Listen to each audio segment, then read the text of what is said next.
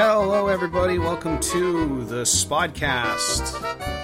Again, not really sure what we're going to call this. We're kind of doing a like a live show version of this now. There's going to be gameplay in the background. Um, it's kind of our solution to a lot of the problems we had with the old Spodcast format. Um, with me here is Chris and Alex. Hello. Hi. Uh, so we we kind of just stopped doing spodcasts for a while because we kind of like for for two real reasons. One, um, they were like kind of actually a big editing headache. Like it took me longer to do a spodcast than it did to do a week of spoiler warning stuff usually. Um, and the other one is that like we were just weren't like liking like the last ten episodes or so of the spodcast. We just did not really go the way we were hoping. So um, forgot to start the recording, so we'll do that now. Um, so the the like we we would just like kind of not be playing the same games and not have a lot of news to talk about. And the podcast just, would just kind of turn into this um like very boring set of monologues with very little um back and forth. Um, so our solution to this is we, we played those side quest streams in uh, with Horizon Zero Dawn, which were predominantly not talking about Horizon Zero Dawn. We were talking about like the childhood of Jesus and how to identify a real, authentic Kermit. Um, and we thought like that's That kind of a awesome. cool format. Yeah, we had a lot I- of fun I doing stand that. So by we're our kind of do Kermit that debate. now. The great Kermit debates of 2019 are still not over. Was that in? I definitely or we did some that? research. Oh yeah, it was definitely 2019. I did some research after the fact because I was embarrassed about how inaccurate my guesses were. I should know I mean, better. like you were in good company, like with everybody else. Uh, so basically, we have two kind of big topics we want to touch on. First is Alex went to um, PAX East uh, and has war stories to tell. And then Oh we my want to God. talk about um, the game that's kind of running in the background here. Uh, that uh, there's been some interesting stuff coming out out about this game in the past uh, couple days. So why don't we go ahead and uh, jump into your uh, your PAX My story time. Alex? Yeah. Um. Well, I can give you like the the the the version that's like it was great and it was fun, and that was very that, and I'm glad I went. So getting that getting out of the way. Oh. Oh, I just no, realized no, no. I, I hadn't even actually. Oh, they saying out of the I'm quiet. or anything like that. They're saying I'm quiet too. I don't want to tell a story if they can't hear me. Well, let me turn you up a bit. Where where did I put my volume mixer? Where are you? Come back. Okay, we'll bring Ventrilo up a little bit. Um, okay, try now. Hello, testing, testing, volume. Does that sound good? So you you went to um PAX East and you had Yes, a time. I had a time, and uh, like it was a lot worse than I thought it was going to be. Mostly because this is an event that gets sold out year after year, and it's impossible to get tickets. And the only reason I got tickets was just by sheer chance of me seeing the tweet early enough on Twitter and getting in the queue fast enough to buying the tickets. And even then, I only got Saturday and Sunday tickets.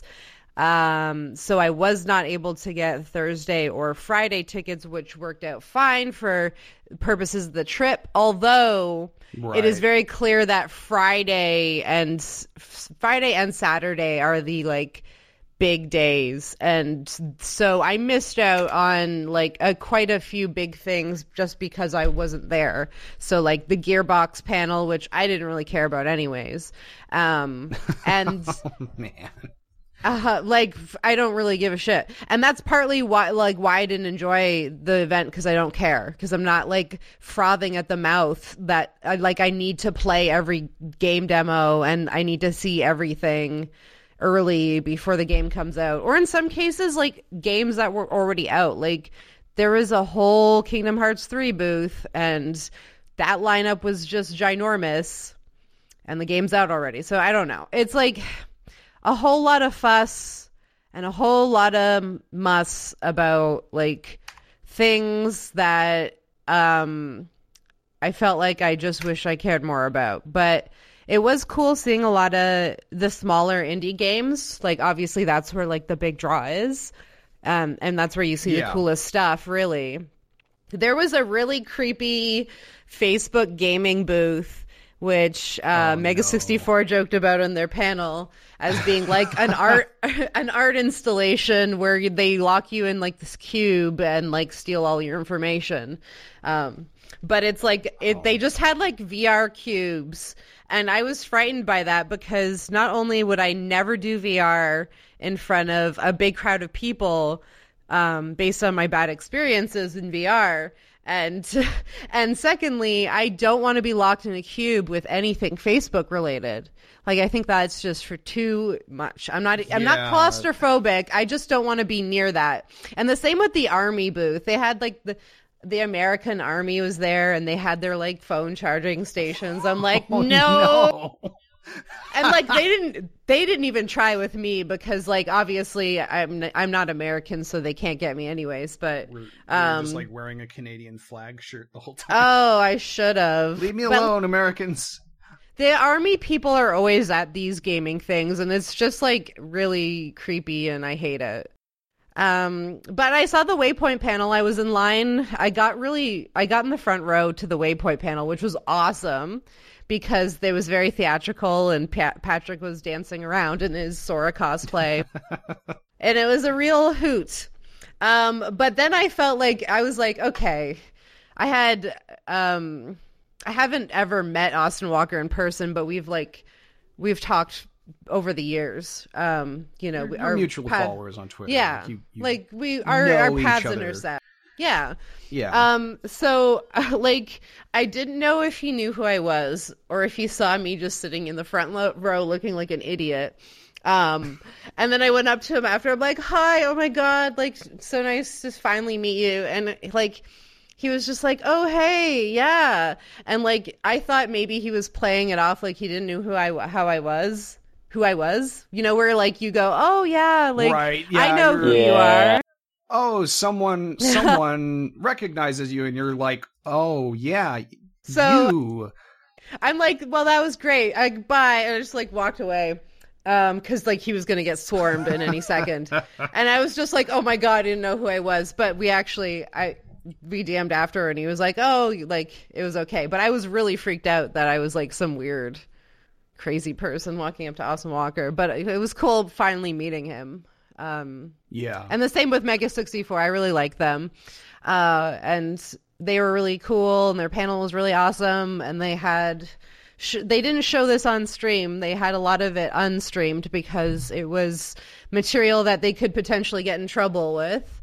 Um, they had like some delete an unseen footage that they did with Reggie when they worked on the E3 promo in 2015, and so they had some like cool little snippets of stuff Nintendo and um, ended up canning from the Did final Reggie say a presentation. swear?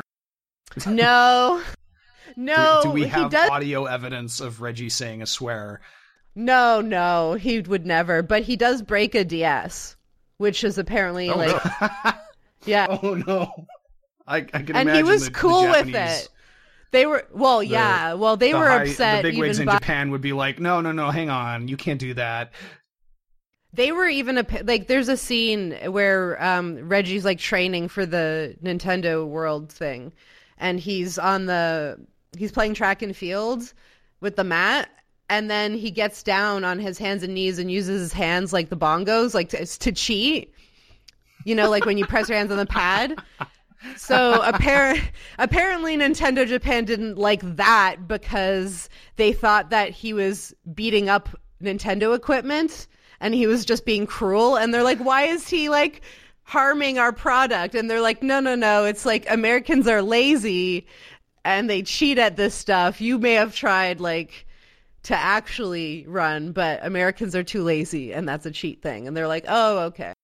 So like they're very snippety about some things, but they were very yeah, they, they have were an fine almost with, like a Disney sort of uh, desire to protect their, you know, IP and not do anything that could be potentially brand damaging. You know, like Oh yeah, and everything was like approved and seen by Iwata himself. Like it went straight to the top. Every Yeah. stupid Mega 64 video or like they collaborated with Miyamoto or whatever. Okay, can I, but so he's seen all those. I don't want to interrupt, but I just I, I want to point out that we're choosing our voice now. Oh, Josh, we, Josh has already passed it. Never.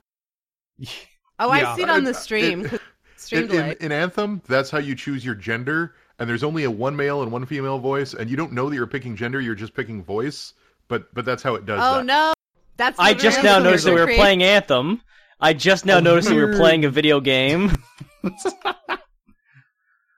Sorry, I ramble on and on, but but my No, no, point let's- is well, that well, I mean, that's the point of this. Yeah, let's let's go Oh, back to Pax. I just that I'm one thing to bothers ramble. me about Anthem. no, it's good that you pointed it out For, because for those I'm, of you following along on the audio only version, I'm sure this is playing really well. Yeah, so that was really cool.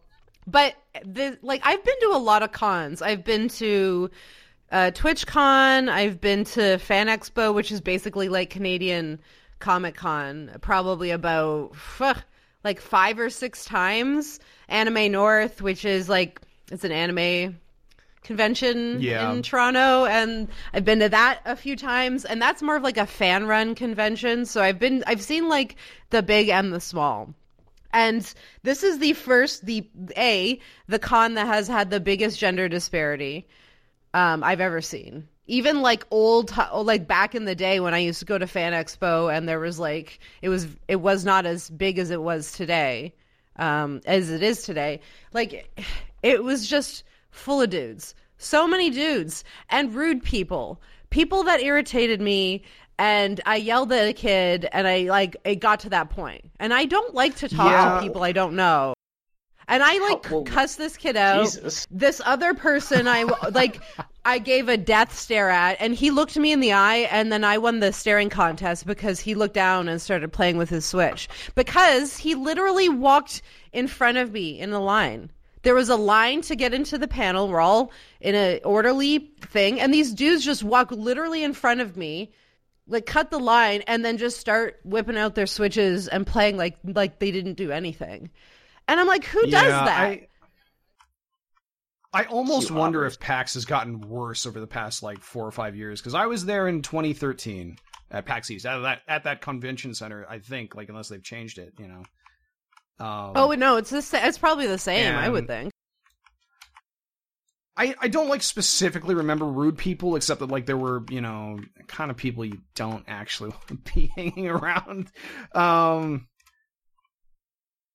So, you do you want to hear? Okay, so people are making fun of me because Yeah. I cussed the kid out, but I didn't swear. That's why I said cuss Is because it was just a stern. It was like a more of a stern sass.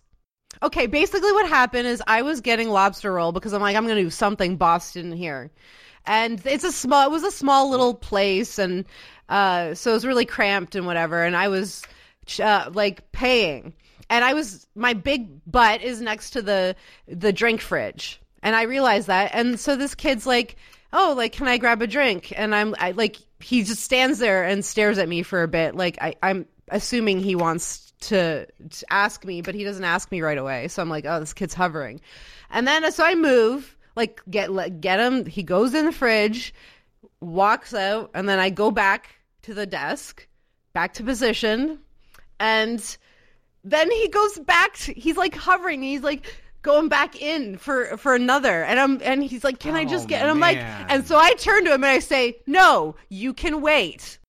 And then i turn around and like of course he's sitting next to me like Oh, at the no. table. Like that's where him and his friend but it's okay because i'm more scary because i think i'm way i was way older than this kid. So i yelled at that kid and then the, there was another uh, couple that butted in line. Like, you know, as people walk in line and then you just have people walk up the side and then cut back in. like cutting in front, like but you're walking with through the crowd to pretend like you're up front. You know what I mean? Like when you're like, "Oh yeah, I'm with people," and so like that. Yeah, so yeah, like- they did that, and then I like waved my arms around, like, "Can you guys see this?" But like a nonverbal version of that. And then the girl behind me was like, "Okay, so it wasn't just me." I'm like, "Yeah, like what the fuck?" And like they just don't give a fuck. They're just still walking. Like, I'm like, Jesus. How much Ah, of this is PAX and how much of this is Boston? I having never been to? Boston, or just Americans. Um, I- I, I probably a lot of is Americans because like like there are so many people talking in elevators too, and I'm just like that just doesn't happen in Canada. I don't think not as See, much. I don't feel like that happens here all that often either. Like, unless it's like a party that's already in the elevator and, and they're having a conversation between themselves and you oh, walk. I thought you meant like a literal party. Like you walk in and there's confetti and in the Well, elevator. We're doing- Well, I mean, a in party in Vegas- elevator. in Vegas, there must be there must be bars and elevators at Vegas. Must be. I wonder. Yeah, and then I had to. the There was case. someone at the Um, elevator that almost spoiled Kingdom Hearts three, and I was like, "Stop it! Shut up! No. It's Like, stop talking!" It's I, only I- like, like I don't want to confront these long. people, but like it's they're like, oh, like I'm like, yeah, you just stop. I'm so grumpy all the time. And then I just ran out of things to do because like I wasn't interested in most of the stuff on the show floor. And so like I ended up probably eating and drinking at restaurants more than actually at the con, which was fine. But Well, I mean, eating at the con can't be good, right? It's it's convention food, right? Like, Oh no, it was amazing. No, that's why I went out Really? because I I looked Oh. well the food the food looked pretty good. The food outside in the immediate area was also good, which is not always the case in some like convention center areas. Uh I had Shake Shack twice in one day, which I was very happy about. Uh cuz That's that's, like a luxury. That's like what do you mean that's lame? We don't have any of that no, I said no, stuff. no. We I, I said that's living. I said that's living. Oh, that's living. I was gonna say, I'm like, don't even start with me and your in and out eh, like elitism. We don't even have a choice. We don't get either or. Never mind in and out. It's like see you later. Um, so we don't have any of that. So that's really novel for me. And then the the seafood was really nice too. So I had a lot of good food. kind of- but I saw the. You would I hope checked that the Boston prices. has good seafood. Oh yeah, it was very good. I had to like yelling at that kid. I didn't care afterwards because I was eating that lobster roll and fuck him. Um, so that was good. And one, the last thing I'll say is that um, shit, I forgot it. no, okay. no. What Uh, I was the just- thing we were saying before? Uh, gender disparity, and if it got worse, No, no, no. Um, ugh. Something about Boston and eating and drinking. I don't remember. Well, while while you're figuring that out, uh, I just want to say real quick that uh, I'm currently on minute 15 of trying to create an Epic Games account so that I can get the Witness for free. And I started by putting in a Gmail account, and then it said, "All right, now put in your password." And I put it in, and it said, "That's the wrong password." I'm like, "Well, that's interesting. I hadn't actually set one yet. Uh, I thought that's what I was doing now, but Oh, fine. no. Let's reset the password. We're sending you a password reset link. They haven't sent it, so." Uh, this is an Neat. interesting game of I- chess. I'm really interested to see how it progresses. I feel like exactly the same thing happened to me when I tried to activate my Epic Store account, and or well, the Epic account that I already had because of uh, Fortnite, and I had to like go and reset the password and stuff, and like it just it took like an hour to get the damn thing. I don't know why this same mechanic works better in Destiny. I really don't. And I, I, I do. It's because the, the the it feels better to do this in Destiny. Like if you're gonna do a monotonous stand by a thing and shoot things task. Sorry, I'm watching the stream, so I'm just Yeah, getting angry so, at Anthem all over. if if you're not paying attention to the video right now, I am defending a an a big MacGuffin object while enemies attack. Well, while somebody else hacks it because that's that's Yeah, that's which But this is wow, not that Destiny. really big uh, advancement on the Destiny storytelling formula. Yes, sir. All right, this this is later. Let's go back to PAX because this this will get its due eventually. Oh, also, um, Rutskarn wandered in about like five minutes after the the stream started. So everyone say hi to Hello, Rutskarn. Rutskarn. Yes, Hi, I, I came in off Rutskarn, my and, shift. And congratulations on, on the success so far with the, the Kickstarter. Thank you. Yes, I'm really What's happy. it up to right now? Uh, last I checked, it was like three thousand eight hundred something. Let me see. You got a lot of writing to do.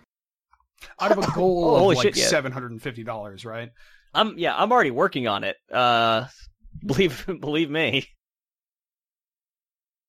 I've actually uh, so the current stretch goal. So real quick, uh, it's deniable assets, the cyber corporate villain RPG, uh, and it's a game about playing like the sort of the asshole villains of cyberpunk games and movies, like the the suits in RoboCop, and your character just like always ends up in a bad fate in this game. Like the best possible thing that can happen is you get really lucky at the end of your career and make it to a seat on the board, in which case you become a villain. Like you become sort of just like an NPC villain, and even that's implied like not actually to be like a very happy lifestyle.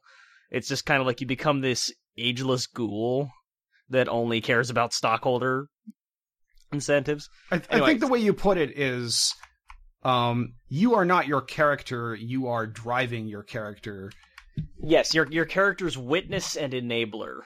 Uh, you you allow your character's ambitions and vices and kind of weaknesses to push them into desperate and terrible situations for you and the rest of the group to enjoy.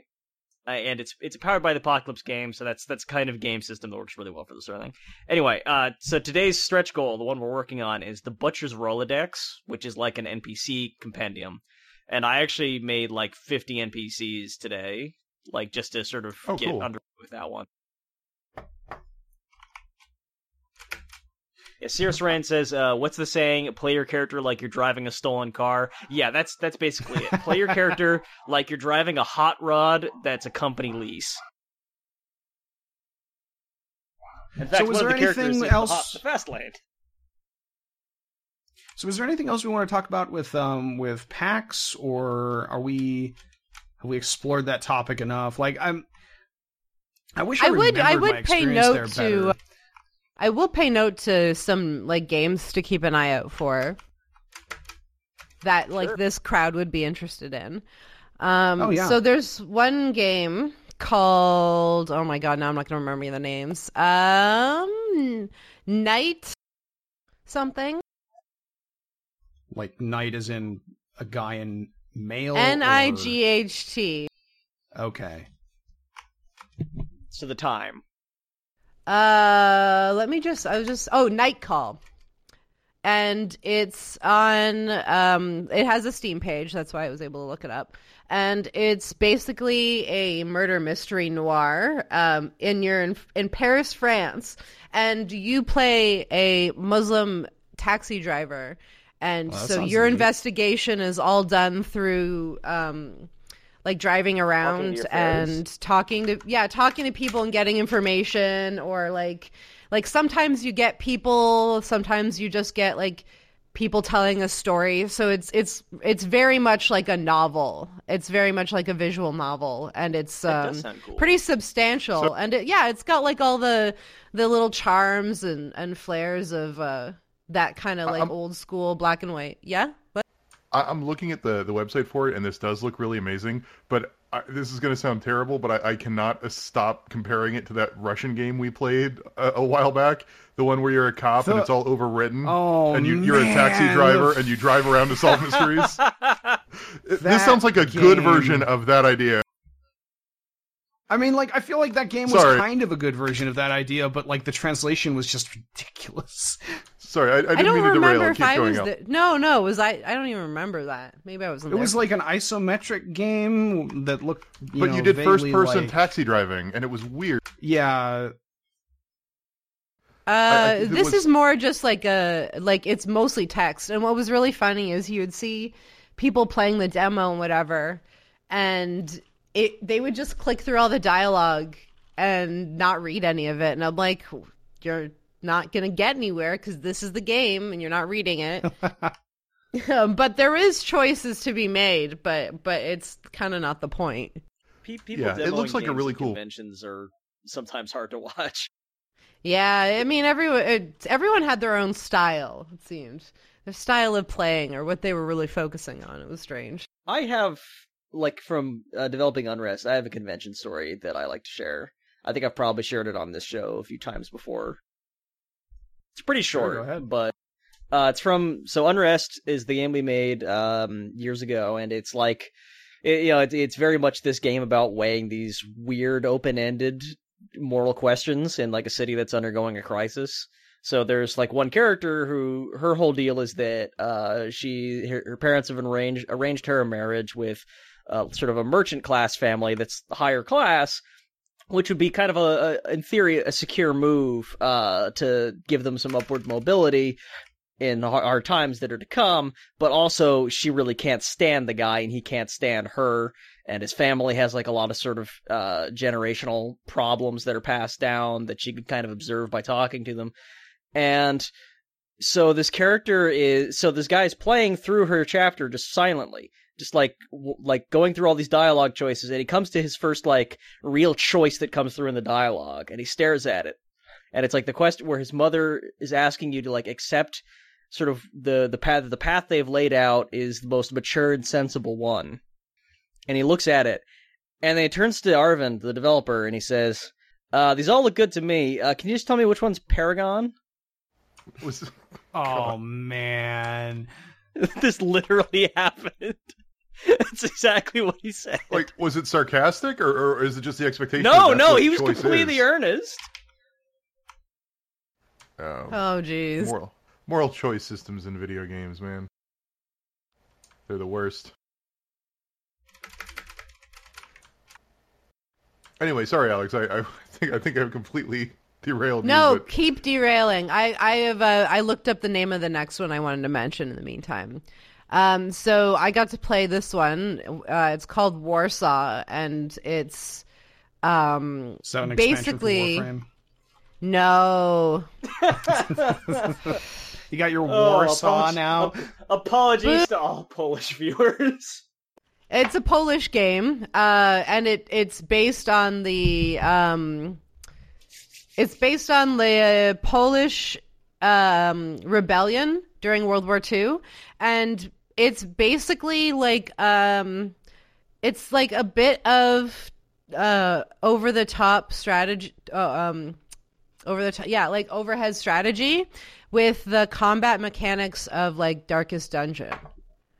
So it's like building on that Hmm. kind of like um it's a little bit different. There's like there's like a few differences, but it really plays on that like same mechanic of like disparity and and like struggle because like this is very good. This is going to be pretty close to um like capturing what it, that battle was actually like and it was bad and not like it didn't turn out great for the Polish people. So uh they're pretty invested in keeping that keeping that at the forefront and like there's you're killing Nazis and like it's very forward about that. So, yeah. Always a good action to take. yeah, It so that's really interesting. yeah, that sounds interesting. I, I'd, I'd probably want to check that out. Um, there's another one that there was two games that were pretty similar. One is called Struggle, and the other one was called like Doggo or Do- Dog Zero or something like that. Oh, I don't remember. Um, but they're like basically t- what? sorry to interrupt, Alex, but Anthem just crashed a desktop for no reason. Oh, Oh, good. you um, know. They were they were saying that Rutskarn needs to be turned up a bit, so maybe this is a good time to do that. All right. How's this? Oh Oh, no! I think I made you too loud. Just Oh, as you no. coughed in the mic too. Yeah, okay. I mean, yeah, I'm a little sick this week. so I was, I may have had to drive um, 19 hours uh, across the. United States with a cold. Oh man. I did a five hour drive back from LA well really sick and it was terrible. Uh, you know, I, I wouldn't recommend it. You know what the worst part was? The only solid meal we had during the entire two day excursion was at a Sizzler. Really? That that's you. Okay, I'm not going to judge, but that's just wow. We were in Arizona, like in kind of a, a random place that was cheap to get motels, and it was down to a Sizzler or like a variety of extremely inauspicious fast food options. I mean, there's there's like a there's they got to have Cracker Barrels out west. Do they not have Cracker Barrels in the west? Uh, They don't have many Cracker Barrels out this far west. Um, they did not have any near there, that's for sure. Yeah, I actually can't remember the last time I saw a Cracker Barrel. It was probably when I lived in Pennsylvania. That's that's weird because they're like a roadside staple all up and down the East Coast. yeah, I know. Basically, they got them as far as the Midwest. Um, like they got them in Texas, I think. Maybe not a lot of them, but they got some in Texas. We we just went from like 48 viewers to 42 viewers when I brought up uh freaking Cracker Barrel. So God damn it, Chris. I think I'll refrain from bringing up any topics from now. Uh, there's there's a college humor video like which is about a guy getting angry that everyone feels obliged to shit on New York, and it contains the line from the New Yorker, "Buddy, I got museums on my black block like you've got Cracker Barrels on your interstate." And that's that's pretty good. So this is where it became apparent to me that I had already chosen my gender. Does character creation in Anthem even do anything?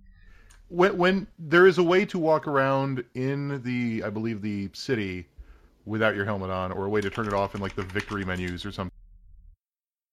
Oh, so you actually never just see your character's face? No. Like normally? it's always it's always There- in first person. And there's no social spaces. Like if you are in the city, you are alone. So it's not like, like you can show off your awesome rig in the city chilling. You can only show off your awesome rig while you're on a mission going walking to the next endpoint. I think I read that they actually they in a patch they added a little social area where you can interact with your party members before uh being out on a mission, but I don't know. Oh boy, more menus and load screens. Anyway, Sorry, I- it's- um, it's it it's sort of weird. Like, so I I tried Fallout 4 VR. I I actually didn't stick with it. I might try it again later, but um. I got to character creation and it immediately started visually bugging, but that's not my point. Um, which is like I they they had like four different character options per gender to choose from, and I was like flicking through them, and I got really like kind of annoyed. Like, what? I can't customize it? Like, why not? I did the same thing. Like I think Yeah, that happened it- on the the stream that we did was like me getting then- annoyed by the character creation. And then it occurred to me, like, why the fuck would I need to like customize my character? When am I going to see it? Exactly. I, if anyone's interested, the tipping point that got me to stop playing Fallout 4 VR was getting to Preston Garvey and realizing that uh, immersively standing on my actual two feet, listening to Bethesda NPCs drone through their dialogue was not going to be a fun time. something that's weird for me about VR is um when I'm in the moment, like wearing the VR headset, it's like, wow, this is really crazy.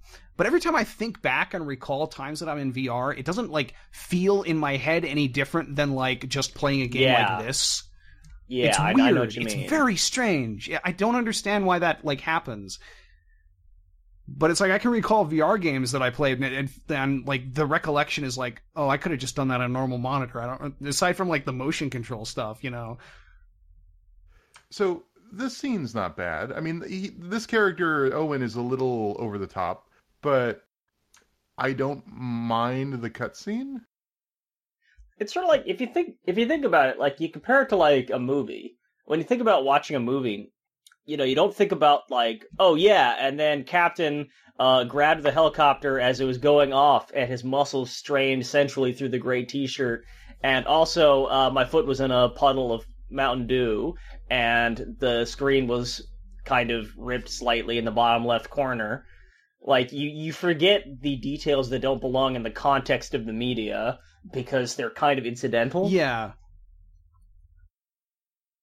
To illustrate what Chris was talking about, we're in a cutscene um, where we're meeting our companion character dude, our control dude. Or not Ghost. Yeah, and and you know the animations of this game are like really good, which I guess was something that they kind of. I'm not sure learned from Andromeda is the correct word or the correct turn of phrase there, but you know definitely tried to improve on.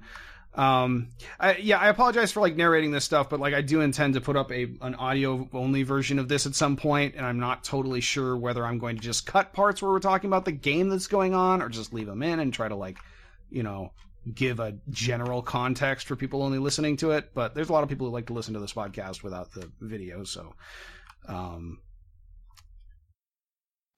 So Alex, did you have anyway, any other games? um, yeah, Oh yeah, the dog game and it and one called Struggle, which they're both basically like two player Octodad, where you're working co op to try and move a singular thing. In this in one case it's like a wiener dog with two heads on either end of it. and then in Struggle It's uh it's like Austin Walker described it as meatwad with arms, fleshy arms. I'm really glad that this game took up the name Struggle because it sounds really interesting. Before uh, Yeah. it inevitably got snapped up by like the 50th generation of like annualized first-person shooters. Just like we've run out of every other name for a conflict. Struggle. it's just they start going alphabetically through the thesaurus. Well, in this, the struggle is um 2D. It's like a 2D that- platformer, and the dog one is a 3D. Uh, so there are two different experiences, and those just look like fun coach co-op games, which, in my opinion, can never have enough of.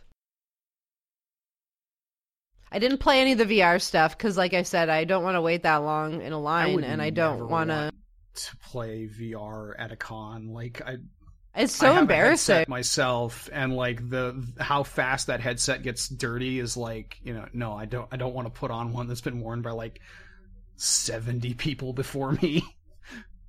Ooh, I also got to check out uh, Christine Love's new game, the lesbian road trip RPG. Oh yeah, They- I've been Lesbian Road Trip RPG Twitter. is a strong brand.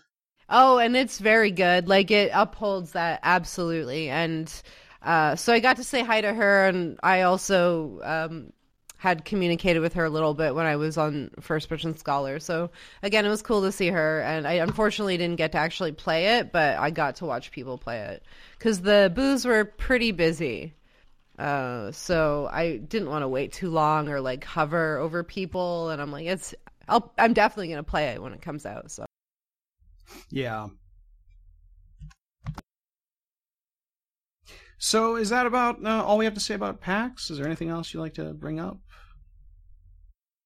Um, the breweries. Someone asked about the breweries, and um, they were good, but they ran out of beer. And also, like in Boston, and maybe you can clarify this for me if this is a case in other places in the states. But many of the bars did not have any prices on their beer menus because when I asked, because he just hands me a menu with a list of beers but no prices, and I'm like, well, there's going to be a variance here, and it's like a brewery, so who knows what their prices are? So I'm like, what are the prices? And he's like, oh, they're uh about like nine, or average nine dollars, and I was just like, but what are the prices? And he goes, you're not from around here, are you? And to Did he which my response, that? yes, Did he actually say that? he actually Holy said shit! that. And I was just like, am I asking something strange or like is this just a thing that Boston where they don't have their beer prices listed on the menu? It's like it's like that's such a a dipshit thing to say that I feel like he felt on the spot by your question, and like the only possible way he could play this off without just like shrugging his shoulders and saying my job is very stupid is to just like put it back on you and hope that you blink first. I was definitely taken aback, that's for sure, because I was not expecting that. God, Uh, what, wi- but- what a but really he was, like- abrasive trip you had. Yeah, and like also he was like, these are the beers we don't have. This one, this one, like half the list. And he's like, yeah, between PAX and the Children's Museum. And I'm like, yeah, the Children's Museum, I'm sure, is just raking in the beer. No, that's where all the parents go after. I you know, after- yeah. A Yeah, day that's- Yeah. with their kids in the children's museum. Yeah, you know what I loved? The Science of Sound room, where you could press the buttons to make all the animal noises. It's my favorite! You got anything above 10 ABV? I cannot believe how bad Anthem's interface is. Holy shit! I don't know what I'm doing. Oh yeah, I'd imagine. Well, I know in New York it's definitely a thing where it's like you have to ex- like exchange money in a transaction as quickly as possible, and like people don't have time to explain shit to you in in restaurants in New York, which is why I will never eat in New York ever because I'll be way too scared to order anything because I won't be fast enough. I can't even remember the last time I was at New York. Like, like, was probably ten years ago.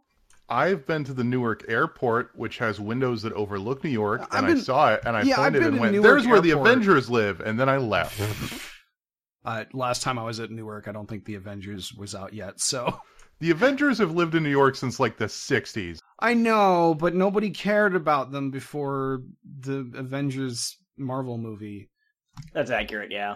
Nobody gave a shit about the Avengers before the movie. I didn't give Okay, a shit about the Spider-Man. Avengers. Spider-Man lived in New York. Yeah, that's true. Didn't they have a thing like in the late '90s where Spider-Man was like old and living between the the twin towers? Are you thinking of the trailer for the first film? I don't know. New York City is easy. You just find Pizza Rat and strike a bargain, says Sarkon. Who knows if he's still alive? The other rats probably Who ganged up on him for his meat.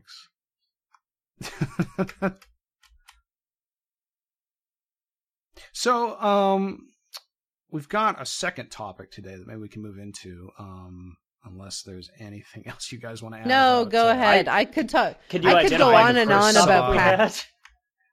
I could go on and on, All right, and I could rant about each person who irritated me because there's a whole bunch of them. But we won't go in. You were sending me like play by play coverage while it was happening. I couldn't believe it. Some of the things. I was I was gobsmacked at the behaviors. Oh, and the other thing, one other thing. So everyone was like, "It's so cold," and like they're walking around in like fur parkas and shit. I walked in a tank top. I walked around no coat, no hoodie. I was like the only one with bare arms, and it was great. And I was no one challenged me. But if someone was like, "Aren't you cold?" which is something people do a lot to girls who walk outside with less clothing, um, and I was gonna say, "I'm Canadian, bitch," and I was ready to say that, but no one, no one fronted me. You on had that. on your They knew- bar. It was ready. It was on my yeah, it was on my quick bar. But then I was gonna say, oh, what do I say if there's a kid around? And I never figured it out. So I was glad no one said it. Because there were a fair amount of kids. So I was like, I don't want to say bitch in front of a kid. But I still want to be impactful, and I didn't know how to do that without swearing. So that shows you where I'm at. Okay, I'm done I with that. I, I get a I get that a lot living in Vegas, where like I go out at like you know it's like sixty degrees and I'm out in like a shorts and a t-shirt, and people like, "Aren't you cold?" And it's like, well, kinda, I guess, but I grew up in Pennsylvania, among other places that are significantly colder on. Oh average. yeah. And the thing is, is like, what do people gain from even pointing that out? If you are cold, yeah. they're not helping you. Thanks for if reminding not, me. They're also not helping you. Or just like, especially when they do it to club girls, because it's like, it's your fucking stupid beauty standards that force us to wear these idiot clothes with no, like, to the club, and you won't let us in with warmer clothes, so what the fuck are we supposed to do? Don't blame us. Anyway. Yeah. So what was that You say So, that, um, yeah.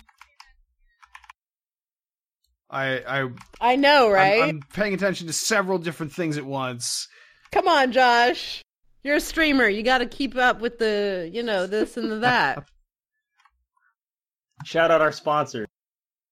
Yeah, all the all the people who want to sponsor this show. Tell you what, Would you like to get a Squarespace website? this stream is sponsored by Beniable Assets, the new cyberpunk role-playing Oh, are you- game available What's on the marketing budget on your on your thing? Because I'm gonna like there needs to be some recompense here. Uh, thus Yeah, far, I have spent zero dollars. All right, that's acceptable. Tell you what, uh, for free, I will let you complain anytime about the household appliance of your choice. No, don't. No. Never I feel like again. this is a setup. So, what's that other topic again? Yeah, so um, you, you might have noticed we're playing Anthem for this stream, which is not a game that I enjoy playing. So uh, I decided to be more topical than uh, particularly interesting. Also, because my second choice was to play more Sekiro, and the quick look that we did is not up yet, so it would be weird to preempt that. Oh, Uh, by the way, that's happening tomorrow. very excited because that's a, that was a I lot didn't of even know fun. Um, yeah, so on Tuesday, um, well, actually, well, we should maybe talk about like this game launched, uh, what a month ago now. Uh, Pretty and, disastrously. and and it has been a Well- complete clusterfuck. Um, it, it, like it depends on when you count it launching, given that it had about four release dates at various. yeah, there was various that, and uh, and and like everybody that I was talking to before this game came out was like potentially interested in it, like you, Chris, uh, Gwen from Discord, like everybody's draw like just bounced off of this real fucking hard. Nobody wants to play it, um, and you know for for good reason. Um and and and there's this got like a 55 on Metacritic. Like this is a an unmitigated disaster for BioWare, like way bigger than what happened with uh with Andromeda. Is it? Yeah, Andromeda Um, just nobody cared about. I, I, I mean, feel like, like Andromeda, Andromeda had had drama. Yeah, it had drama, but like it, you know, it it was like a 70 something on Metacritic. It had a lot of, you know, memes about the facial animation going on, which always annoyed me because I thought the facial animations in Inquisition weren't great either, but nobody ever talked about that. Um, Y- but you know and, it and it did end up getting like all the DLC And- got canceled, but You know what it was? Andromeda had apologists. Like, for all the people who thought that Andromeda was just like Garbo, and there was a lot of people, and you know, the people making fun of like the screenshots and like the, the storyline. There were people who were really passionate about Andromeda, and they kind Yeah. of balanced things out into like where you could kind of be like, okay, it's it's it's garbage, but it's somebody's garbage. Nobody's really passionate about Anthem except the people whose PS4s were bricked by it.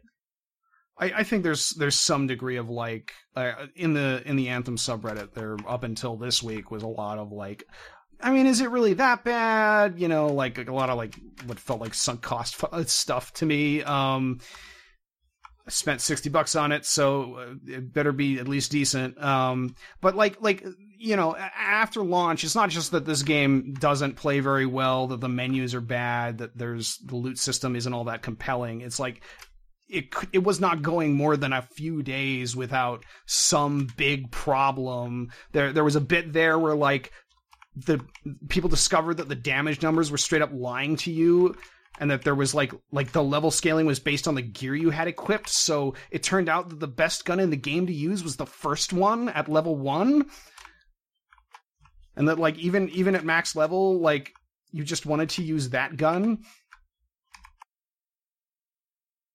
um Yeah. you know there there've been issues with the the loot um like being tweaked and then like like you know like they had a thing where the loot was like really good and then they they fixed it to lower the the loot drops which you know on top of all the other problems this game has like you know making the loot less interesting and more grindy was not something they wanted to do there's just been a ton of problems it, it really has not gone a week without some kind of disastrous news coverage Like burying the Tombs Uh, quest, I, I think a little bit towards the end of the game didn't help either because it went about three days until people collectively all started hitting that really hard and realizing how bad Yeah. that quest was.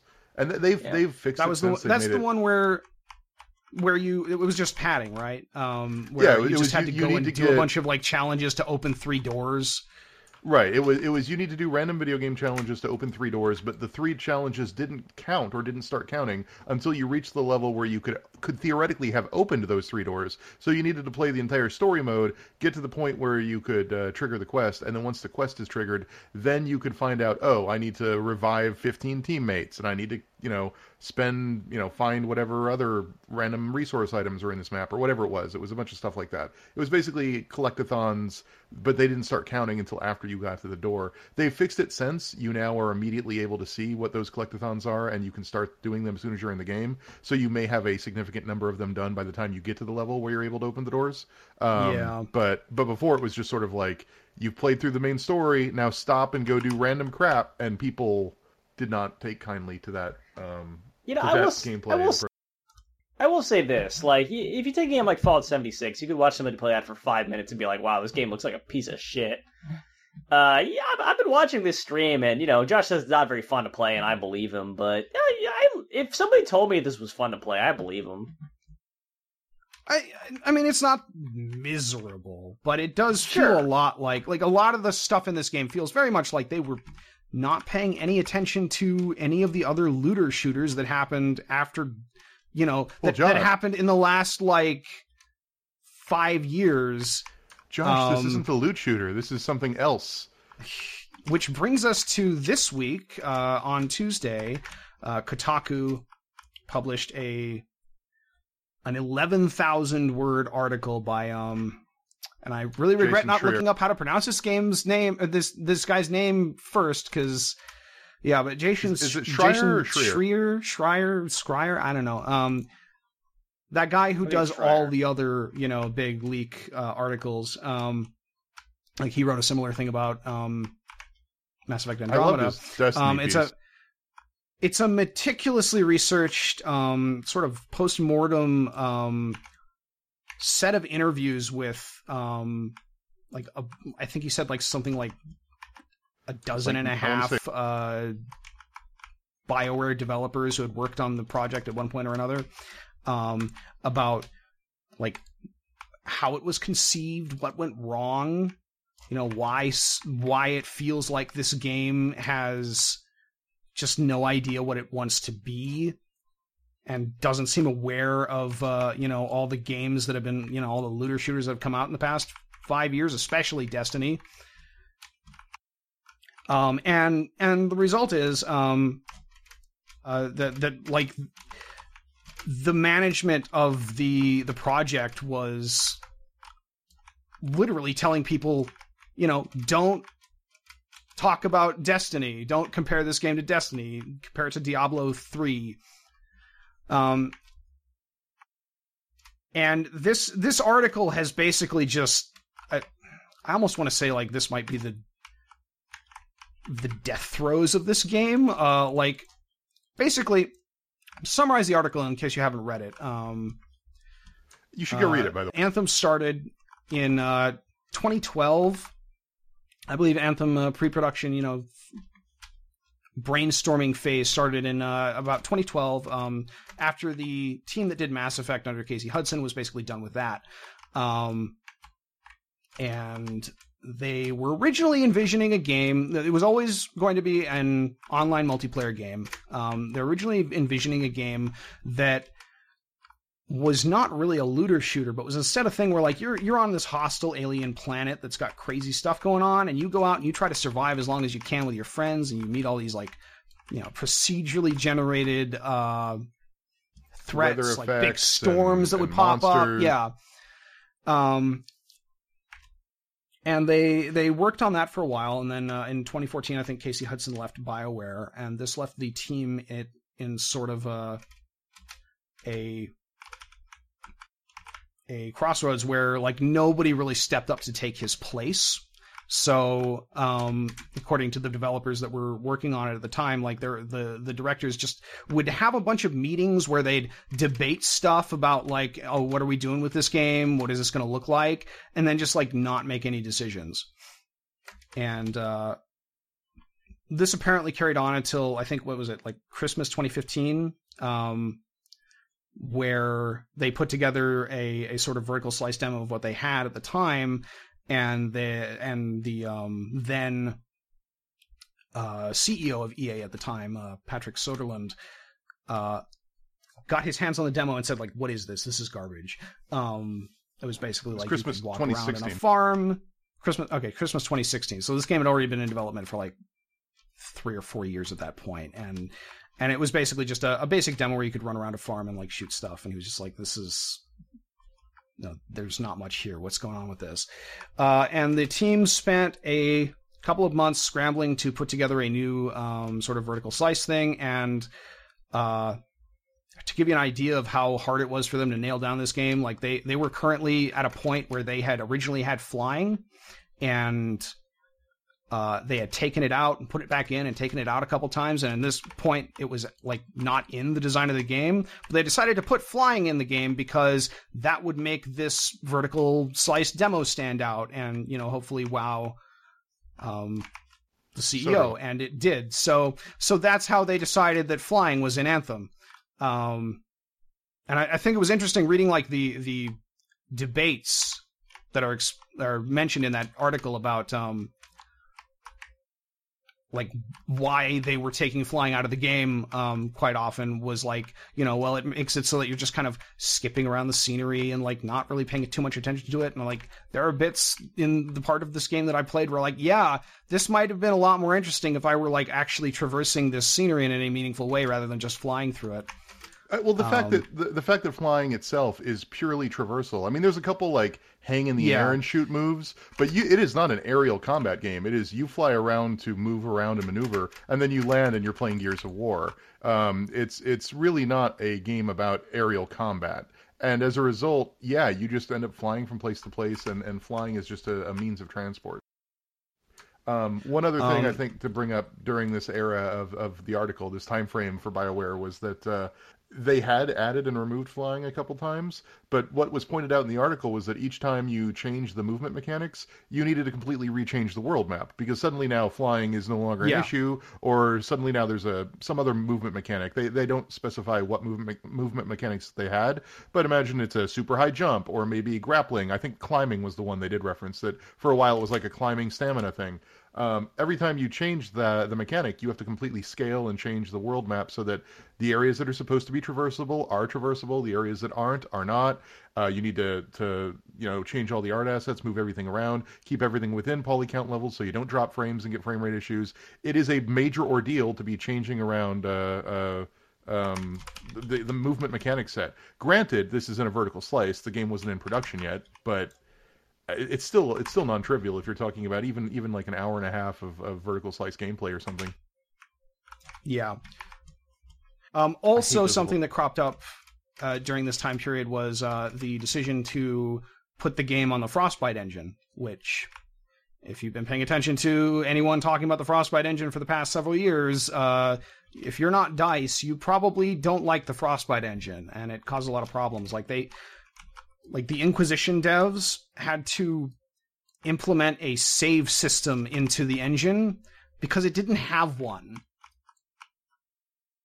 Um, and they decided that um, because they wanted this game to be different from the standard fare Bioware stuff, they weren't going to take the stuff that was in Inquisition and use the already developed code base for that to as a as a template for this game. So they ended up deciding to do it all over again, which I believe also happened to some extent with Andromeda um, which is why all the facial animations in that game are are were like just broken. And uh, Go ahead. well, it, it paints this very like uh, disturbing picture of like the the directors being really kind of isolated from what was going on in the development, um, and you know not really taking any of the developers' concerns seriously. A lot of like studio infighting going on um, between different teams that were being brought in to work on the game. Um, and it got to the point in 2017, going up to E3, where they were um, going to announce the game at E3, and like they basically put together that E3 demo in like uh, like how fast was that put together? I don't remember the exact specifics in the article, but it was like really quickly, and like pretty much just had to make decisions on like okay, here's what the game is going to be. And, I want to you know, say six that- that- months. put that demo together and and they actually changed the name of the game like three days before that EA trailer, like that trailer's um was shown, and originally the name the game was named Beyond, which I'm not sure I'd say that's a good name, but I don't think Anthem is a good name either. Well, Um, it, it, it the reason it, it was the reason they dropped it uh, from being Beyond is that there were trademark issues with it. It's a pretty generic name and it's Yeah. used in a lot of things. Uh, they were worried about protecting that trademark, so they decided not to go with it. However, it did reflect Which the game's sense. original intent, which was you would be all living in this city, and your goal would be to go beyond, go beyond the wall of the city, and live in the beyond for as long as you can, and gather resources for the city, and survive as long as you can, and then come back. Um, and the little Jaeger robot suits would let you do that, and that was the whole game they were trying to make. Um, and then they just changed the name from Beyond to Anthem, and nobody really had Yeah. any idea what Anthem meant at the time, according to the article.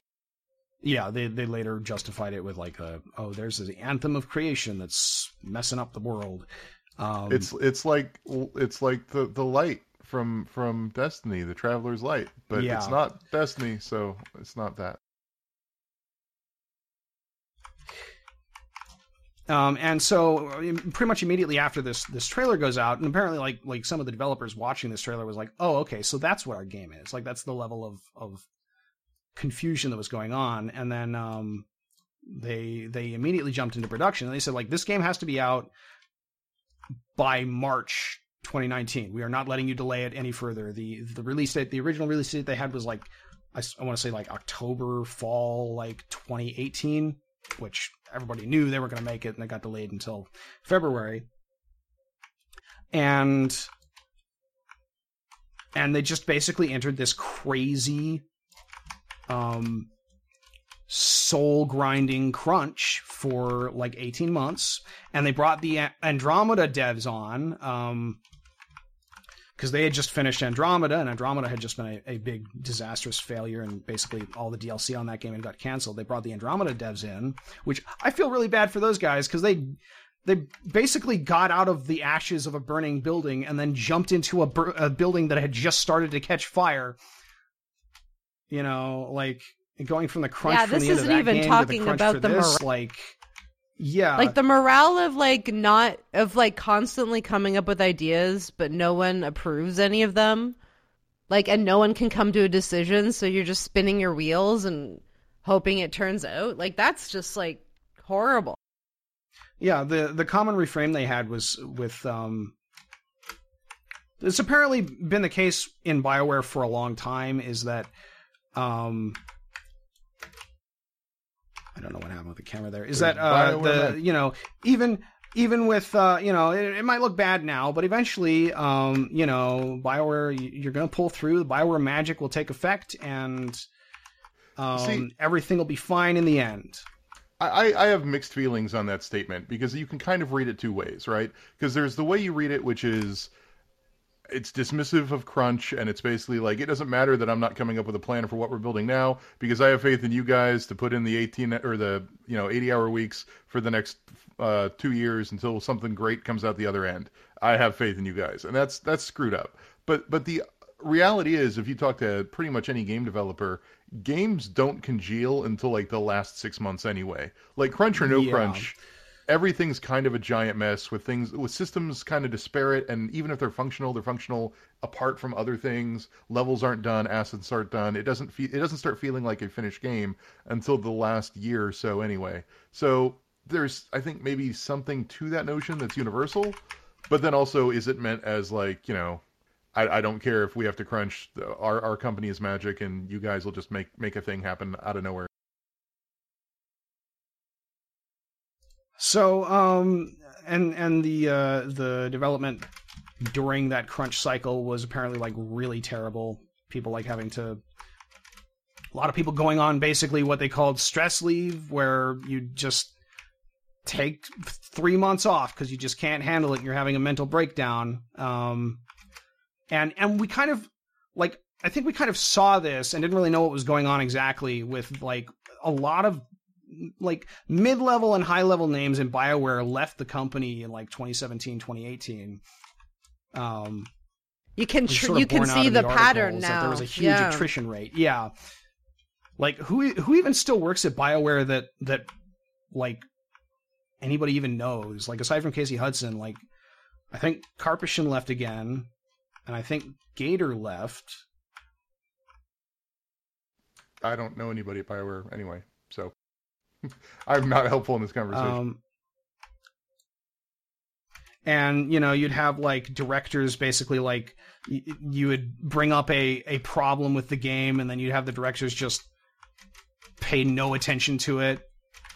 Um, Well, no, well that was the other thing, right? Like um, the the Right. team in Austin were the team that had shipped uh, uh, Knights of the Old Republic, so they had done online work Wars: The Old before. Republic, yeah. Or yeah, sorry, not Knights of the Old Republic, Star Wars: The Old Republic, the MMO, the Star Wars MMO that isn't Galaxies, and um, basically they had experience d- doing uh, big epic multiplayer storytelling, and they they were willing to offer their advice to the company and be like, look, we've been here, we we've seen what happened. The the version, the thing the article cites is somebody said like, look, we know what it's like when you're trying to do a single player story with multiple players, and all your friends are rushing up ahead, and we're running you through the story because all your friends are running to the boss, and you want to sit here and listen to the dialogue between the two characters, and then you get teleported to where your friends are because the boss fight's about to start. We've done that stuff. It's Yeah. annoying. We know how it's going to upset players, and they were basically ignored. And they were like, "Don't worry, we've got this. We're the And adults." hey, that's in, in the this game. Yeah, that it is very much in this game. It was one of the main complaints when it came out was that like if you are not right where everybody is, it'll be like you're too far from the party and teleport you forward. Um, Yeah, it, it's just it's just a complete. I mean, the thing that drives me nuts, the the two most galling things to me in that article were aside from the crunch, which is just a universal problem in, in games. Um, the two things that drove me nuts were one, the fact that it was like 2017 when the game went into full development, which is less than two years from its release, which is shocking for a game Like of this scale. four and a Huh. half years after it started pre-production. like that's not normal to have like that short of a, that long of a pre-production time and then that short of a full-on production time for a game that's supposed to be an ongoing live franchise game that you know lasts a long time. Uh, the other thing that that sort of freaked me out. Uh, what was the other thing? Now I've lost my train of thought. Damn it, Josh. Well, I'll come back to it when I remember it because there was one other. Oh, I remember. Um, Uh, sorry. Um, no, the fact that they wouldn't recognize, they wouldn't accept input from experts in the field they were clearly making a game in, whether that was from uh, Yeah. BioWare Austin and who had done things like this before. They refused to learn from Destiny, and it's the same sort of hubris that you saw with uh, Fallout 76, where uh, Bethesda themselves have very little experience building a multiplayer game, and really didn't seem to, to take any lessons from anyone else doing anything about it. And it just it's shocking to me when when that happened. Well, and uh, to expand on that whole like Austin versus whatever, it seemed like it's it shocked me how much of the rivalry there was between the studios and like what kind of company culture they were setting up where people had this idea that like you know Edmonton is this and Montreal is this and Austin is this. Like that's so toxic and horrible like to have your work environment being around this like tiered dev system. But it seems to be endemic to EA, and here's where we have to stop talking about e, uh, Bioware having issues and start talking about EA as a greater whole, because uh, there's also reports in that article about how Bioware was forced to use the Frostbite engine by Peter. Yeah. that was it. Patrick Soderlund. Uh, Peter Patrick. I can't remember. Patrick. but Patrick Soderlund, who used to work for Dice, um, who are the people who made the engine. So the guy who used to work for Dice is telling the people that now report to him, you have to use my old buddy's engine. And it's an engine that's really not fit for purpose. And BioWare basically ended up last in line whenever they had technical problems with it because uh, FIFA were also being told to use it. And uh, Madden, I think, what some other big budget game was being forced to use it. Yeah. And uh, those games sell way more than even very successful BioWare titles. Like you think, oh yeah, Mass Effect sells you know millions of copies. Madden and FIFA it's- sell it's millions worse. of copies. according to the article, they actually took experienced BioWare devs off of uh, Anthem and moved them over to um, FIFA because FIFA needed help with the the Frostbite stuff.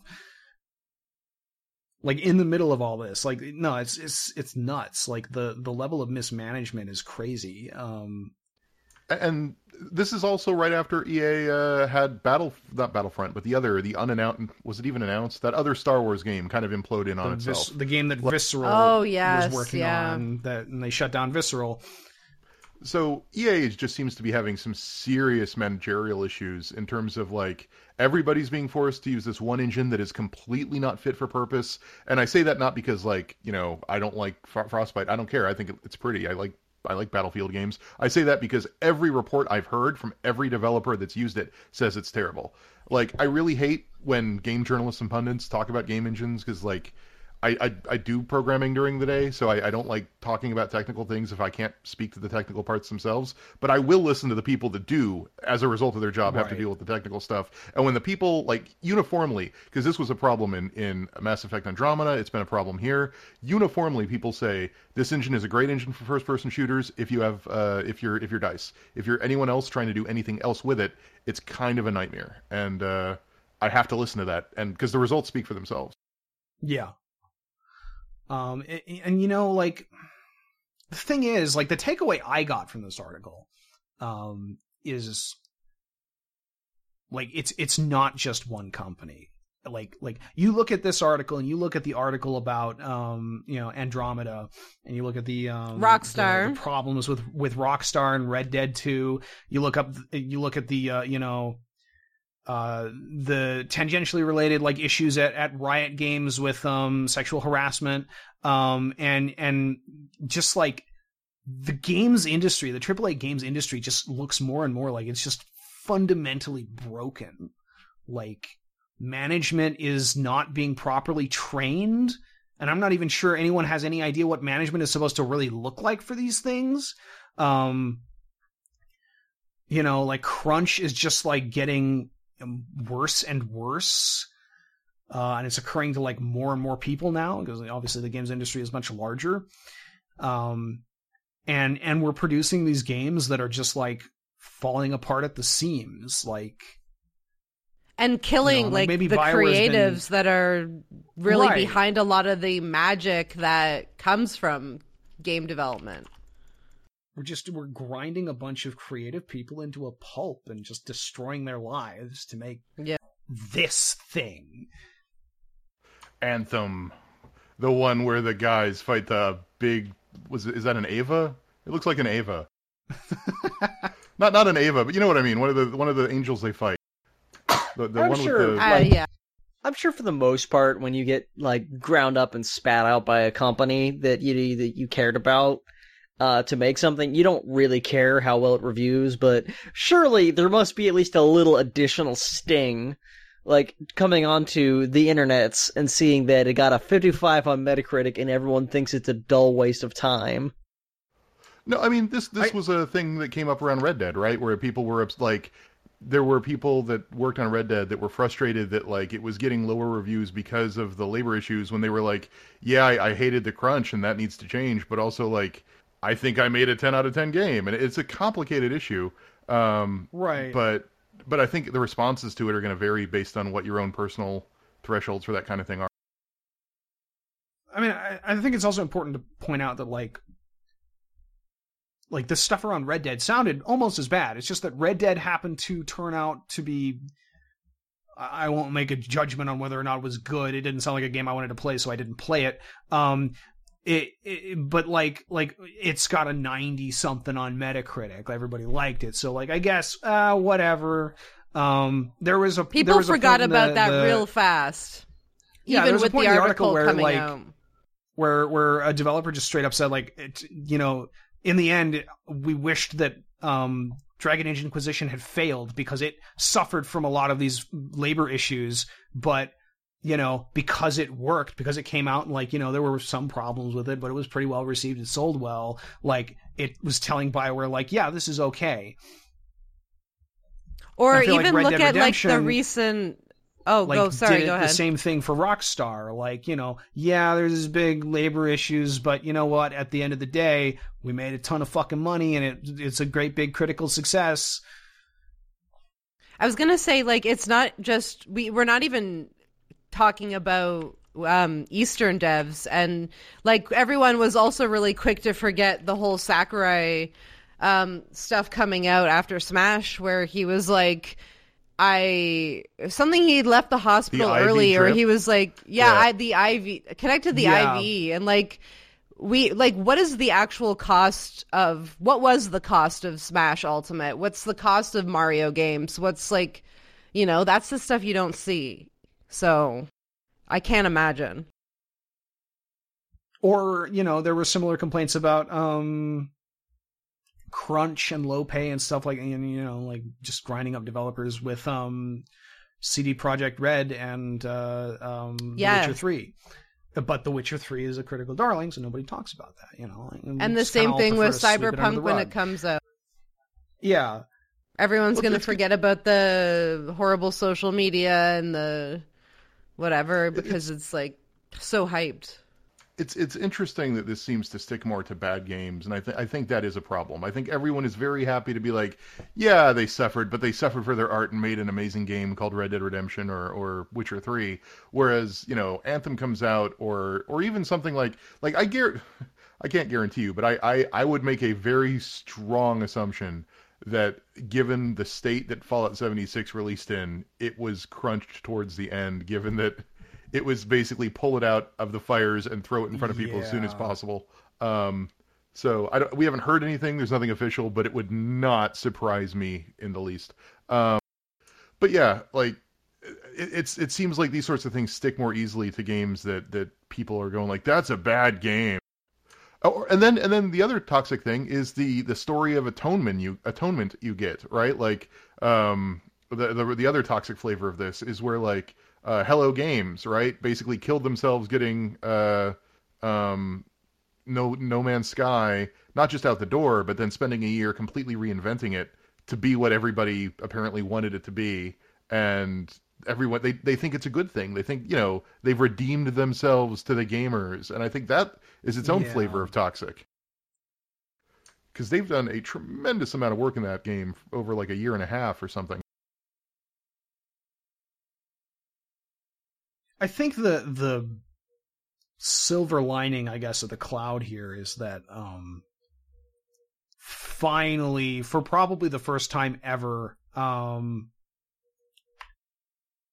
people are really seriously, like developers at GDC, are really seriously talking about unionization, um, Mhm. which is the way to fix these problems. Like capitalism is not going to get rid of crunch.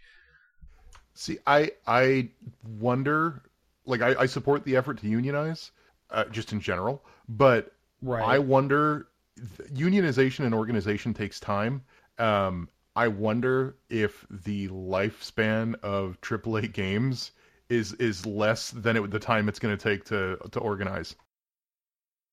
What do you mean by that? You mean like, oh, we we'd get all, all ready to organize, and then the game comes out and we get fired anyway? Is that what you mean? Or No, no, no, not not a specific game, but just like part of the problem is that it's it's these giant, ever increasing in scope, uh, mega million projects that are a huge gamble, and if they win, you theoretically could make trillions of dollars, and if you lose, you're out hundreds of millions, and all it takes is a couple of losses to to totally, you know, result in serious serious problems.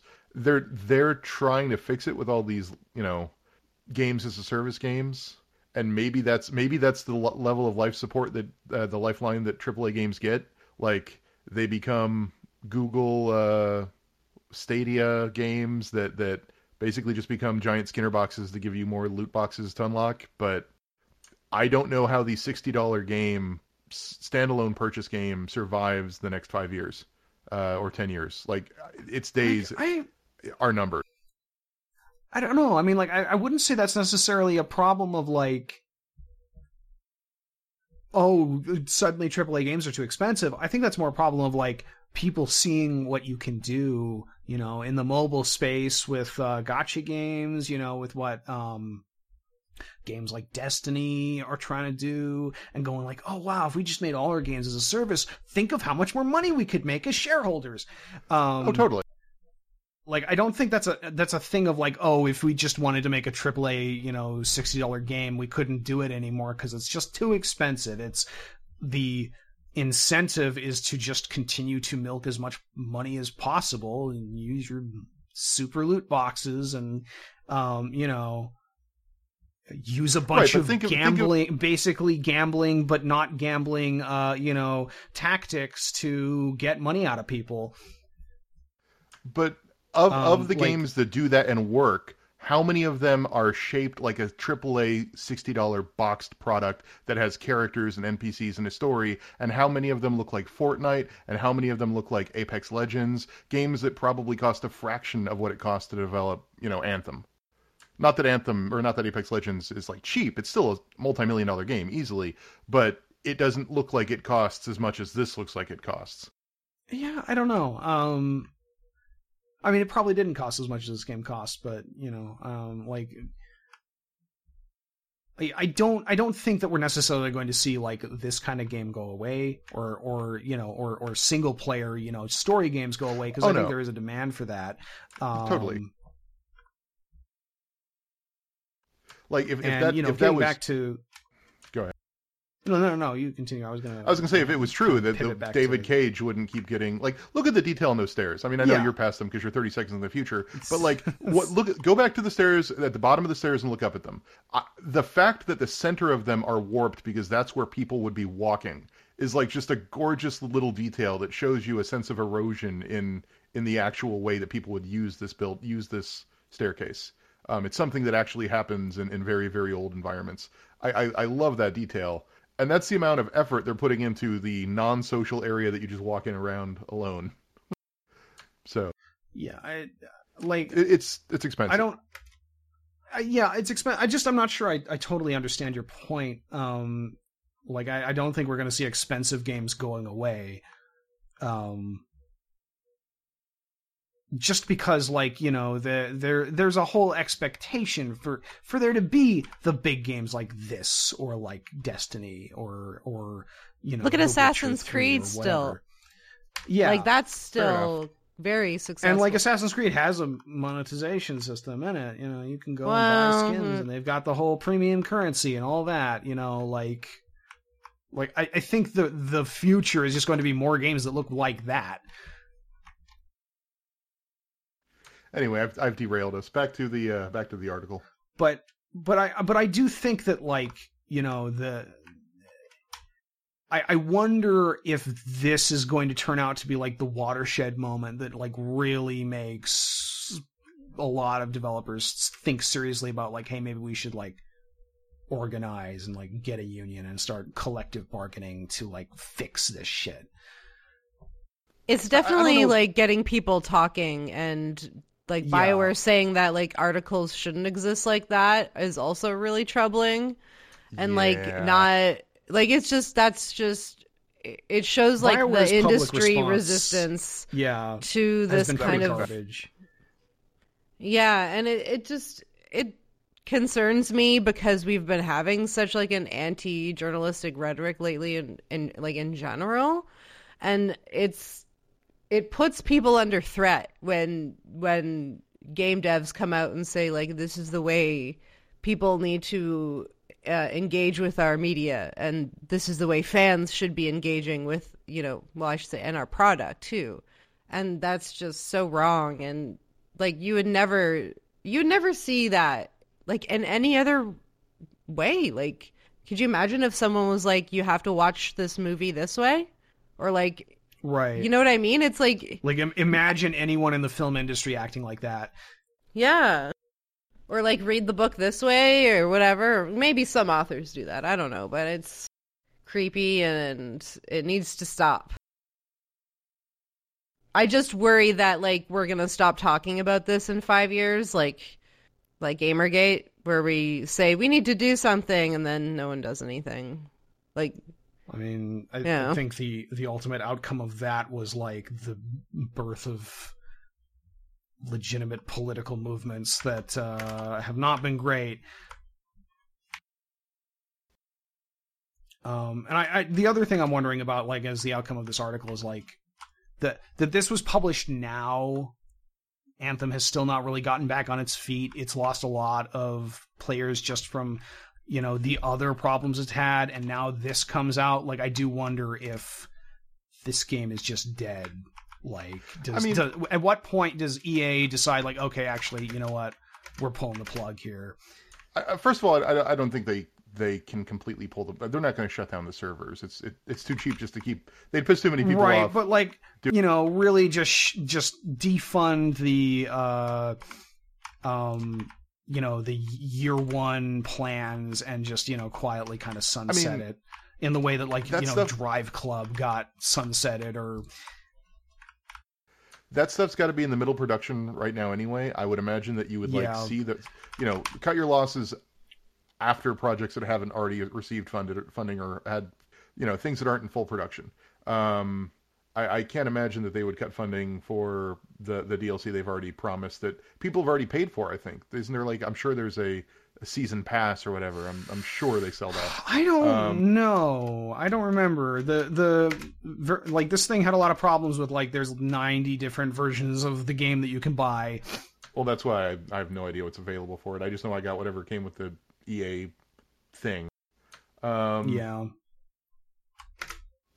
I I don't know. I I don't know if they cut their losses. I I, I really I really I also think that if we're being brutally honest, um, the, the reach of the very online video gamer is not nearly as far as the number of people that it would take to actually support a game like this. Um, so as much as this is a really huge watershed moment for people who pay attention to this sort of thing, it's it's Yeah. Thursday for the people that are just like I'm going to go home and level up some more in Anthem, and, and they don't they don't go on Kotaku, they don't keep abreast of industry news. They just they buy their two or three games a year, and this happened to be one of them. And yeah, maybe it's not as good as the other ones, but I like grinding. It's fine. It's pretty, and and then that's it. I- and they wait for the next Fallout or Call of Duty or whatever. Um, I actually that- know that is a- somebody who I want to say they got this game free when they got their video card. That yeah, it's in a lot of video card packages right now. Yeah, he tr- and he tried it, and he like didn't know anything about it beforehand. Tried it out. Uh, then just kind of was like, "Hey, do you want this game?" It's kind of like, "No, I really don't." So I, I don't know if it's a watershed moment in terms of killing Anthem. Um, I think I think Anthem's going to do however it does, which probably still is not going to be up to EA's expectations. Um, it, it is pretty. Like God, I do wish that the game lived up. to Yeah, yeah some of this these is the thing that you always say about Frostbite games, though. Is like, man, the Frostbite games they look really nice. They do. They they That's suck the to thing build, the thing the engine is good at. nice. Um, but uh, yeah, I, I think the game's going to have whatever audience it's going to have. I don't think this this article will have any impact on that. I do think this article will have an impact, like you were saying, on the general discourse around unionization from people within the industry. Um, it's just yet Yeah. another data point, just like the layoffs from EA and Activision, just like uh, the stories around uh, Rockstar, just like the stories surrounding everything else we've talked about tonight. And the other thing I wonder is like, ooh, is this is this the end of Bioware? I mean, that I I have no idea. Yeah, I- I mean, I, I think it's certainly the end of whatever Bioware existed pri- previously to the launch of Anthem. The Bioware that created Anthem is not going to make another game. I well, like I I think they like the attrition rates that happened around Anthem. Like it, it wouldn't matter if Anthem turned out to be well received. Most of that Bioware is gone anyway. Um, Uh, I just update on um trying to get the uh, Epic Games launcher working. Uh, I downloaded the exe. It immediately downloaded an update, and then it said the update failed to install. I, I I don't know. I I don't think I don't think it's necessarily the end of of. I think the EA that existed in the late '90s slash early 2000s is a very different EA than today. That EA was involved in the consolidation of the entire industry. Consolidation is Yeah. largely dead um, because everything, more or less, everybody's owned by somebody at this point. Not everybody, everybody, but Yeah, like- most developers. And I think they outside of indie the- studios, you know, who who do you what what kind of studio can you point to and go like, oh, that's an independent studio still? Like, there's a handful, but it's it's not many.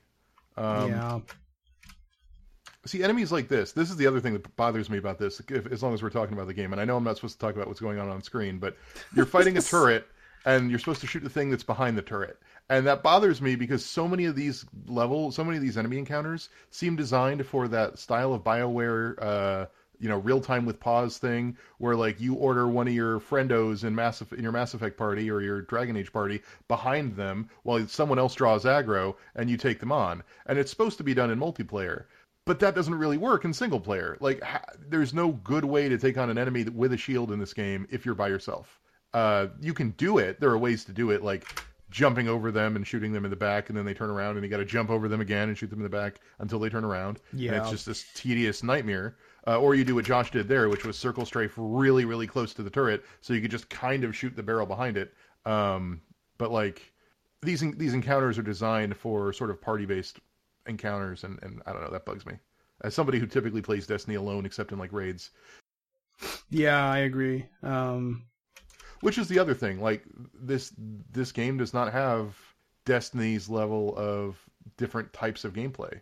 Like it's not like there's story missions and then an open world like this. I mean, there is this open world, um, and then like strikes and then raids and then all the various other ways and then a multiplayer DM component.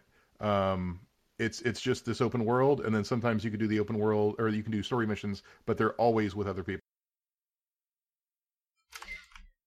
Yeah, um, you know, it's it's disappointing too because I got the feeling that like, especially a couple years before this game came out, but you know, even up until like a month or two before this game came out, like there were a lot of people who were like, you know, this this is really cool. They were passionate about it, and it just never it did it did not crystallize into something that I think is very fun to play or or does anything interesting or groundbreaking, you know. Um, the the start of the article starts with an anecdote that like when the game was was first put into, you know, when the initial project was formed, they codenamed it Dylan, as in Bob Dylan, because they wanted to create the Bob Dylan of video games, something that people would talk about 20, 30 years later. And maybe people will, but not for the reasons that they were hoping for.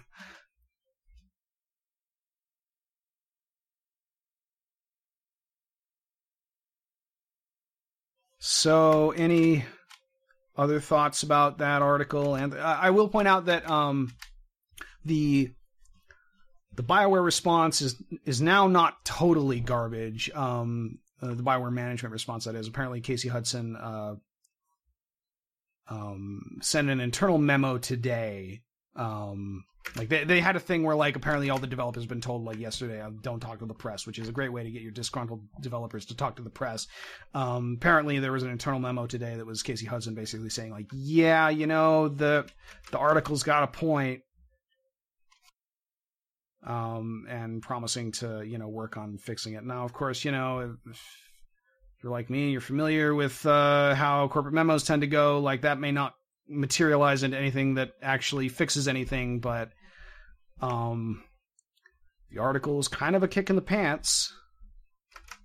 And you know, uh, in as much as this game didn't already have a kick in the pants with the way it launched, and you know, being Bioware's 55 on Metacritic. I mean, I, I guess if I had anything else to say about the article, it, it'd be like, I wish this is like the the development of this game is what it is, and it it happened the way it happened. I, I wish this sort of thing wasn't the only way we ever learned about it, um, for a couple reasons. Yeah. Uh, one because um, I, I mean, first of all, I'll, I mean, it, it is still kind of. Cl- I was surprised to see Schreier Schreier go this close to the game's release with this story. Um, Yeah. Yeah, Like, like, you, I think you and I were both like, anticipating something like this happening at some point. Um, but we were Right. both surprised at like like wow, this this is like a month after the game came out. which is al- almost almost unfair. I mean, the game has really not been able to even address a lot of its its its fixable criticisms, let alone you know the realities of its entire development system, which is which is a real thing it needs to address. Um, the other reason I hate finding out about about these sort of game stories like this is that like if if the only way you find out about what actually happened behind the scenes is um, a, a journalist probing for what what went wrong on the Trash Fire game, um, all you're ever going to get is the worst stories. And that's not to say that there's like some amazing benefit to crunch. There isn't, and that's not to say that like there's some secret awesome cool thing in Destiny or Destiny in uh, Anthem. I've I've played it. I don't really care for it. Um, but it is to say that like the only things you're going to get people breaking the NDA to talk about are going to be the things that were unbearable, frustrating, and pissed them off. You're not going to get anybody coming forward and breaking NDA to go like, you know what? No, this part of the process actually was really cool. And if so, if there is any part of the process or any part of the company that you know maybe the art team had it better than than the designers or something, um, Yeah. we're not going to hear about it because no one's going to want to break NDA to tell us things were cool. People are going to break NDA to say things were bad. And that doesn't invalidate the people saying things are bad. But like when we're writing the history of games and how this game was made, I wish we had a more balanced view than just like, well, it was crunch hell and nobody knew what the fuck they were doing and it was just a nightmare. Like all negative all the time. It, it'd be nice that if we relied less on relying on reporters breaking this stuff and instead had a way to open up about it. And I, I know that's me back in my bullshit, but I, I do think that's the thing we need. Yeah, I mean that's just like unfortunately that's just not going to happen as long as game development stays the way it is, you know, as as big Yeah. highly centralized corporate entities with workers that have very little power, you know. Don't kill my dream, Josh. All right, I'm done ranting. Yeah, so you know, it, it's really disappointing. Um, like I, I don't. People might say like, like you, you mentioned like you know, oh, the Bioware that we knew is gone, but like I, I think that happened. Uh, not like like a long time ago, and then there's been several iterations of the Bioware that we knew at this point. You know, the Bioware is not the same Bioware that made Dragon Age Origins or Knights of the Old Republic.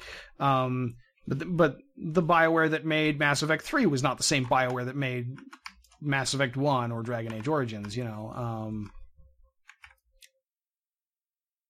like that's you know that's true, but like like you know we we've seen yet another attrition of Bioware here, another changeover, and like you know the Bioware that made Dragon Age Inquisition now, I think is you know is is it's fundamentally different from that.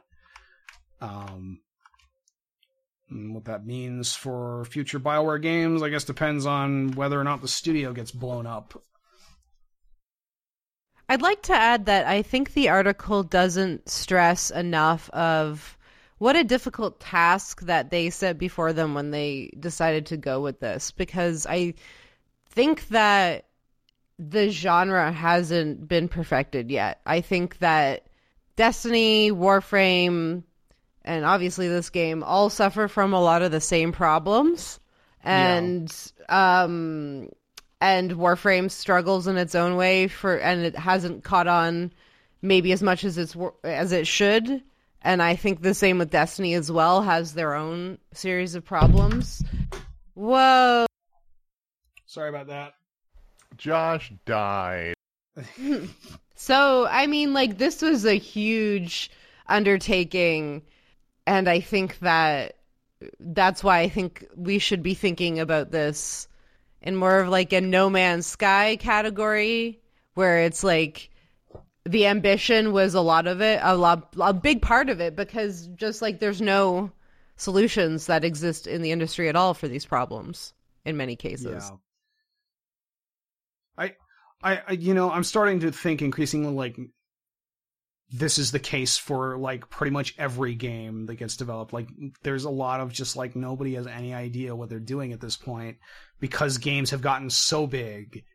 Um, and it's it's so hard to like manage a team of like a thousand people like and and you know we we don't have that thing where like the film industry has been doing you know big movies for like a hundred years you know they've figured it out we're kind of starting from scratch and the development cycle for a video game is is fundamentally different from pretty much any other like entertainment piece of media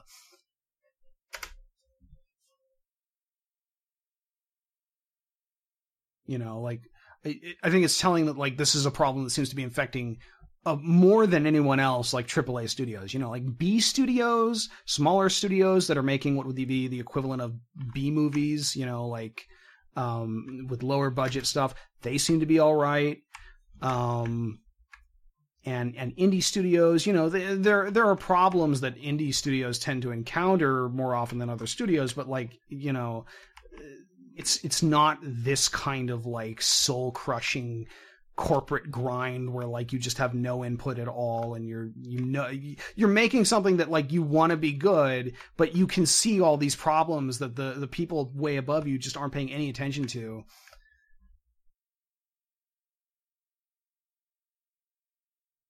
So, any other thoughts on Anthem, on the uh, the article, on the future of video game development? I think I'm talked out. Yeah. Well, that was bleak. Yeah, great, awesome. I'm glad you guys could all come here for our uh, "Everything Is Ruined Forever" podcast.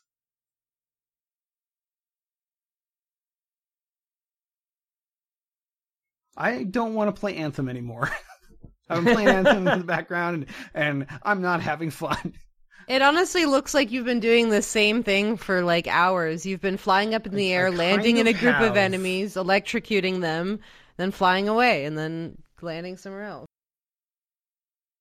Yeah, so I think um we're gonna uh close out the Spodcast here. Um thank you everyone for tuning in. I'm gonna work on doing some sort of audio only version of this and getting that up at some point. Um I think we did pretty good of putting it in a, a place where I won't have to edit it too much. Um There's only really a few times where we make reference to the game.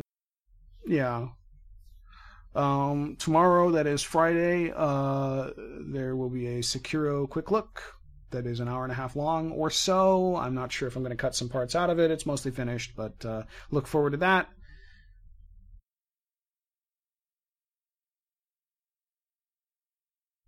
So yeah, thanks everybody for uh, for showing up. Chris, Alex, Rutskarn.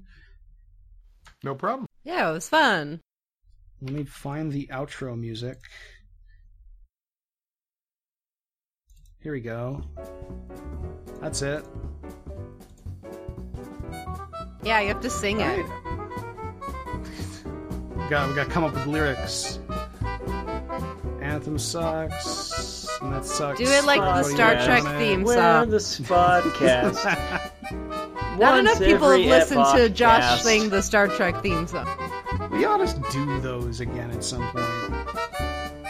Oh yeah, said us about everything. Bye everyone. Bye. Bye.